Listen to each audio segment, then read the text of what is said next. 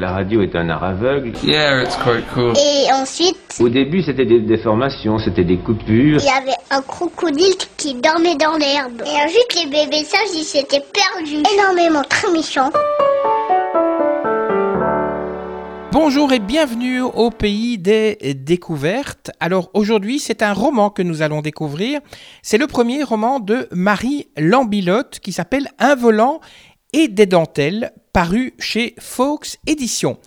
Je dois vous avouer que lorsque j'ai ouvert l'enveloppe et que j'ai reçu donc euh, le, roman, eh bien la première chose à laquelle j'ai pensé, c'est Michel Vaillant. Marie Lambilotte, eh bien c'est une passionnée d'histoire et de sport automobile et avec ce premier roman, eh bien elle nous emmène un peu dans ce monde qu'elle connaît bien. Je vais tout de suite céder le micro à Marie Lambilotte qui va nous raconter un petit peu ce qu'elle faisait avant d'écrire ce premier roman qui, je le rappelle, s'appelle Un volant et des dentelles. Et si vous entendez un petit peu de bruit autour de vous, c'est normal puisque nous sommes rue de la Violette à Liège, dans la librairie Toute Direction. Mais je travaille comme collaboratrice de presse avec un journaliste qui est connu en sport automobile, puisque c'est lui qui est euh, en réalité le commentateur euh, du Grand Prix de Formule 1 à Francorchamps. Et à côté de ça, euh, je travaille comme indépendante pour rédiger des portraits euh, d'artisans, d'artistes et de petits entrepreneurs pour leur site et leur blog. Un jour, vous avez commencé l'écriture de, de votre roman. Quel a été le déclencheur pour commencer cette aventure littéraire? Oh là, ça remonte. En fait, c'est la mort d'une euh, d'une pilote et je me suis posé la question de la place de la femme dans, dans le sport automobile. On sait qu'en rallye, elles sont présentes, qu'elles font pas mal de belles choses, mais en Formule 1, euh, elles ne sont encore que 6 actuellement, donc euh, c'est parti de là. C'est vrai, on le sait, hein, le, le monde automobile, c'est un monde plutôt, euh, plutôt masculin, quoi. Oui, clairement, clairement. Est-ce que dans votre livre, on peut dire qu'il y a une sorte de, de message féministe pour encourager plus de femmes à devenir euh, pilotes de course, pilotes de Formule 1, par exemple? Non, s'il y a un seul message, c'est vivez votre rêve jusqu'au bout. Ne tenez pas compte des, des difficultés et foncez. Mais un message féministe, sûrement pas. Mais vous auriez pu en faire un, dans le fond. Pourquoi vous n'avez pas voulu donner de, de, de message dans le livre? Parce que moi, je préfère l'égalité. Jamais une prédominance de un sur l'autre, ça ne sert à rien. On perd, on perd en qualité, on perd euh, beaucoup de choses. Autant euh, essayer d'être sur le même pied d'égalité. Les femmes peuvent apporter d'autres choses, même en sport automobile, qu'être simplement pilote, on va dire ça comme ça. Est-ce que c'est un milieu que vous fréquentez, le, le milieu de la Formule 1 Vous allez régulièrement voir des courses, par exemple, à Francorchamps? En fait, euh, dans le cadre de- du travail euh, de collaboratrice de presse, je suis allée à Francorchamps, qui n'était pas à l'époque du tout aménagé pour euh, des femmes. Les femmes sont mal considérées là-bas. Maintenant, c'est changé, évidemment, puisque c'est Nathalie Maillet, qui est une femme qui est à la tête du, du, du circuit. Donc là, on attend beaucoup. Mais je n'y suis plus retournée depuis. Par contre, euh, oui, je suis absolument tout ce qui se passe, euh, autant moto que, voiture. hein. Parce que, on travaille euh, pour, des quotidiens qui nous demandent les articles dans, ces domaines-là. L'action de votre livre se passe dans, le monde très peu connu de la course automobile. Est-ce que le lecteur peut quand même s'y retrouver, même si ça se passe dans un milieu qu'il ne connaît pas ou peu? Oui, parce que euh, le début, je situe un contexte historique qui a été vérifié. Donc, celui qui n'aime pas forcément euh, le sport automobile ben, va s'y retrouver autrement, dans, dans le contexte historique d'une part, et puis dans l'histoire de cette gamine qui finalement euh, a envie de vivre son rêve jusqu'au bout. Et puis, celui qui est vraiment un passionné de sport automobile euh, va apprécier probablement euh, le côté mécanique, le côté euh, vie à l'intérieur d'un euh, d'un stand, euh, d'une écurie. Pourtant, c'est pas un roman euh, sportif, je dirais. C'est un roman policier. Pourquoi avoir choisi ce, ce genre roman policier? Difficile à dire. Euh, c'est un milieu dans lequel je baigne. Mon mari est, est un ex-gendarme devenu policier, donc forcément, euh, ça fait des années que, que je suis dans ce domaine-là. Et je trouvais intéressant parce que, en fait, il n'y a jamais eu. Généralement, quand on met un pilote de Formule 1 et une femme, c'est toujours des romances, etc. Moi, j'avais envie de sortir un peu. Donc, il n'y a pas d'histoire d'amour dans votre, dans votre livre? Non. L'histoire se déroule à Francorchamps, on l'a compris, mais aussi en Italie. Alors, pourquoi le choix de Francorchamps? Pourquoi le choix de l'Italie? Le choix de Francorchamps se justifie parce qu'on a le plus beau circuit du monde, qu'en 1950, il faisait partie des premiers euh, circuits à avoir accepté d'entrer dans le championnat. Et alors l'Italie, bon, moi j'en rêve de l'Italie. Je n'y suis jamais allée et pour moi c'est le pays ultime. En plus, euh, bon, on sait que les premiers champions du monde ont été italiens, les plus belles voitures du monde, autant en course qu'à l'extérieur, sont italiennes. Donc, pour moi, ça coulait de source. C'était deux pays qui devaient aller ensemble au niveau de la course automobile. Euh, Vous dites qu'il y a une partie historique dans votre roman. Ça veut dire que quelqu'un qui va lire votre roman, même s'il ne connaît rien au monde de la Formule 1, va peut-être avoir envie d'en savoir un petit peu plus? Oui, j'espère, j'espère, parce que bon, je resitue évidemment la création de ce, premier championnat de Formule 1 que les gens ne connaissent pas. Il y en a, il y en a beaucoup qui s'imaginent qu'il y a des années et des années. Or, la première course a eu lieu en 1950 à Silverstone, donc euh, c'est proche de nous. C'est un- un- une compétition toute jeune.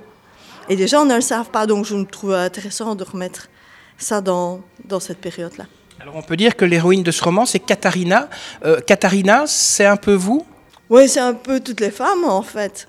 C'est c'est une gamine délurée, mais d'un autre côté, c'est une gamine qui a, qui a la tête sur les épaules, qui sait ce qu'elle veut et, et qui a bien l'intention d'aller jusqu'au bout. Elle représente un petit peu un mix de toutes les femmes pilotes qui ont eu des difficultés. Certaines, même dans les années 1800, ont dû attendre d'être divorcées ou d'être veuves pour pouvoir vivre leurs rêves. Il y en a d'autres qui se sont battues contre le- leur famille. Il n'y a aucune femme pilote qui a eu les facilités qu'un homme pilote a. Mais d'un autre côté, elles sont allées au bout. Et, et c'est un peu nous aussi.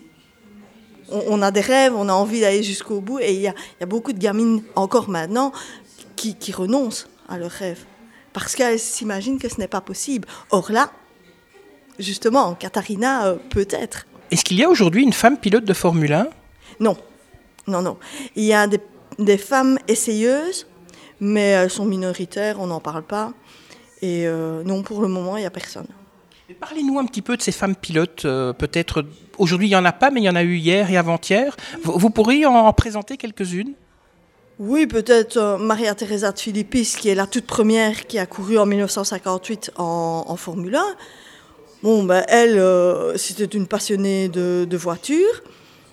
Elle a fait ça, elle a attendu évidemment d'être majeure, d'avoir suffisamment d'argent pour pouvoir commencer à se lancer.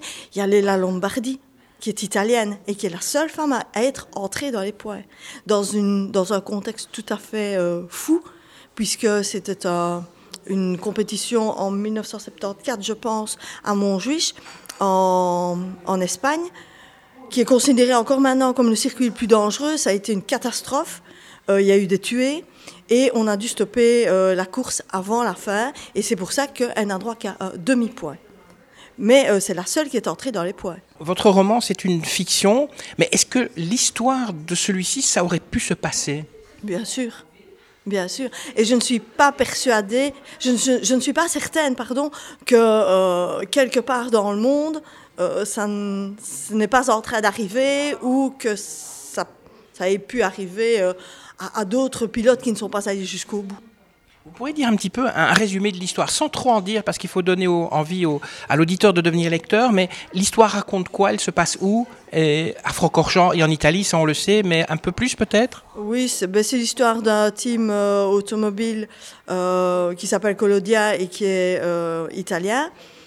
Ils ont décidé de participer, ils ont loupé euh, la, première année, donc on, va arriver en 1951, et ils ont décidé de participer à la, compétition. Et voilà, euh, on va faire la connaissance d'un ingénieur qui a des idées un peu folles, euh, d'installer les palettes au volant par exemple, parce que ça ne se fait pas. Il va booster une voiture. Il y a beaucoup de légendes qui se passent encore. Il y a encore beaucoup de croyances. Et les mécanos ont peur. Il y a cette gamine qui fait partie de la famille euh, dont euh, le, team est issu, qui va espérer, elle, pouvoir rouler. Elle va se faire, euh, comment dire, son cousin va prendre le dessus sur elle à un petit moment. Et voilà, et le grand-père, le patriarche de la famille, surveille tout ça d'un œil plus ou moins aguerri parce que au départ il ne connaissait pas trop, il a laissé faire et puis finalement il a eu très peur. Et l'ingénieur va se faire assassiner à Francorchamps. On ne sait pas pourquoi. Et on va remonter toute la filière pour essayer de comprendre ce qui s'est passé. On va revenir au début, quand vous avez terminé d'écrire votre roman, vous allez vous mettre à la recherche d'un ou d'une éditrice. Euh, ça s'est passé comment? Mais c'est une amie en fait euh, qui m'a poussé à envoyer le manuscrit. Je l'ai envoyé à trois éditeurs. Euh, les délais étaient fort longs. Et puis, euh, entre-temps, j'ai entendu euh, l'interview sur une autre radio euh, de mon éditrice actuelle et c'est parti comme ça. Je lui ai envoyé le pitch. Elle a été séduite. Elle m'a demandé d'envoyer le manuscrit et, et voilà, la belle histoire a commencé. Quelle va être la suite? Est-ce que vous allez vous préparer déjà un autre roman? Euh, Vous préparez peut-être euh, un film? Euh, Une bande dessinée? Moi, quand j'ai eu votre livre, j'ai pensé à Michel Vaillant. Alors, c'est quoi la suite en fait pour vous? Mais pour moi, un film, je n'y pense pas. Une bande dessinée non plus. Par contre, j'ai un compte qui est pour le moment bloqué dans un concours, un compte pour enfants. J'ai un deuxième roman qui est quasiment terminé. Et puis il y aura un, compte, un deuxième compte qui est, qui est en, rédaction là pour le moment. Quand vous avez annoncé à votre famille que vous alliez euh, écrire un livre, quelles ont été leurs réactions? Et est-ce que ce sont eux, votre famille, qui ont été vos premiers lecteurs? Je n'ai dit à personne. Personne dans la famille n'était au courant. Même pas mon mari. Euh, en fait, c'est quand euh, Fox Édition s'est intéressé à mon manuscrit que j'ai dit timidement je vais peut-être être, édité, mais c'est tout. Ça n'a pas été plus loin. Non, non, moi, je, je ne parle pas. Et alors, quelles ont été les réactions? Parce que je suppose que ça a été la grande surprise. Est-ce qu'il se doutait un petit peu que vous alliez parler d'un. Enfin, que vous alliez écrire un, un, roman qui allait se passer dans le monde de la Formule 1 Non, pas du tout. pas du tout. Ça a été la surprise totale pour eux voilà, il m'encourage, mes fils euh, sont derrière moi en me disant continue, continue. Mon mari, ben, il va se mettre à, la lecture parce que c'est pas un grand lecteur du tout. Donc il m'a dit euh, je vais m'y mettre, euh, je vais lire ton roman, mais voilà. Et, Christian Lahaye, pour qui vous travaillez, lui, qu'est-ce qu'il en a dit du, roman? En fait, il n'a pas encore lu non plus. Il le sait, mais il, va, il va le recevoir dans les jours prochains parce qu'il voyage assez bien pour le moment. Donc je préfère attendre un moment où il sera chez lui pour, pour lui offrir. Mais voilà, il ne l'a pas encore lu, mais, mais lui, il le savait. Parce que je lui ai posé beaucoup de questions. C'est lui qui m'a donné euh, certaines indications euh, sur la position de certaines maisons, euh, sur l'ancien circuit. Parce que, bon, il a vécu tout ça, lui. Hein. Il, est né en 52, en, en 56, il était déjà sur le circuit de Francorchamps avec son papa. Donc forcément, lui, il, a suivi toute l'évolution du, du, circuit et il savait évidemment me renseigner. Donc, mais les premières questions que je lui ai posées, il ne savait pas pourquoi. Il pensait que c'était parce que je compile souvent des, informations pour lui, pour euh, pouvoir faire des dossiers très rapidement quand on nous demande euh, un texte historique, par exemple, pour euh, le Member Only ou, ou, un autre magazine. Et, comme ça, je compile des informations et il pensait que c'était pour ça. Et, en dehors de, Christian Lahaye, vous, avez, vous vous êtes renseigné à d'autres sources pour votre roman? Ah oui, euh, je me suis renseignée auprès d'un mécanicien pour ne pas me planter dans, dans le domaine technique, auprès d'une bijoutière aussi pour la taille des, des pierres, euh, le type de bijoux qui était euh, fort à la mode à, l'époque. Et voilà. Le reste, j'ai cherché par moi-même parce que bon, je suis passionnée d'histoire et, et j'ai plongé dedans avec plaisir. Ça y est, c'est fini.